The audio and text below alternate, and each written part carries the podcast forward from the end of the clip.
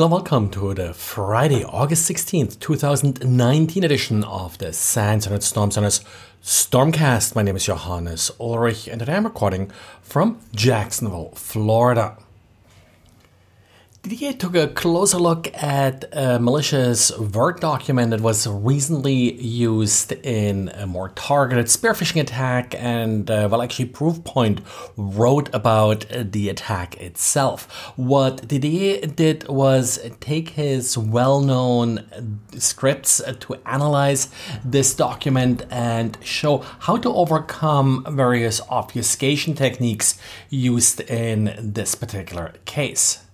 Sort of interesting here and not really unusual is that the actual malware was sort of encoded as a PEM file format. So PEM is often used in certificates, but the reason attackers like to use this particular format on Windows is that they can use certutil, which is typically used to read certificate files that are PEM decoded to decode the file and then create the executable.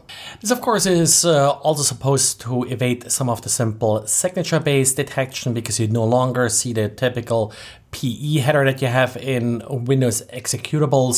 On the other hand, as Didier points out, with uh, PEM certificates, the first letter actually should be M. But uh, if you have another file just encoded as a PEM certificate, that's no longer the case. So that's actually something that could be used as a signature to find these odd or invalid PEM certificates. And I think pretty much every week we have a couple of IoT security issues or failure of Internet of Things uh, security. Actually, I remember last week I didn't cover a couple stories that were kind of interesting just because I figured, well, uh, we had too much IoT security already to talk about. And, well, uh, you probably noticed it keeps repeating some of the issues that are showing up. Well, if you just thought that the issues keep repeating, there's now some confirmation here from Sarah Zatko with the Cyber Independent Testing Lab. They did a pretty monumental effort. They looked at 6,000 different firmware versions ranging all the way from 2000 2003, sort of the beginning of the Internet of Things, to 2018. And essentially, what they were looking for is was there any change in software security when it comes to sort of these Internet of Things? And they focused a lot on the routers. They looked at ASUS, D-Link, Linksys, Netgear, Ubiquiti, and a total of, I believe, 18 different vendors like that. What they found in conclusion was that they cannot detect any sort of concerted effort by vendors that pretty much things today are as bad as they were 15 years ago. This, of course, contradicts some of what the vendors are stating that they're focusing more on security. But then again, if you're looking at recent vulnerabilities, it's really not all that different.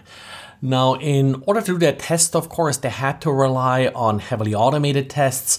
So they focused on things that are easy to verify, like, for example, StackGuard, ASLR, and sort of all these little compiler tricks that prevent exploitation. I don't see any note here of things like you know, default passwords and such.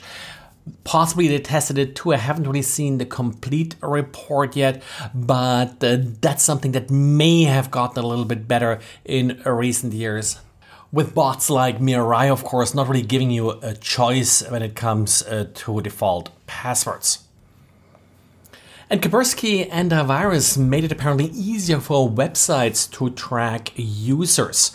Now, this wasn't probably the intention of this particular feature, but what happened here was that if you use Kaspersky Antivirus, Kaspersky will parse all web pages that you browse and it will inject a line of JavaScript.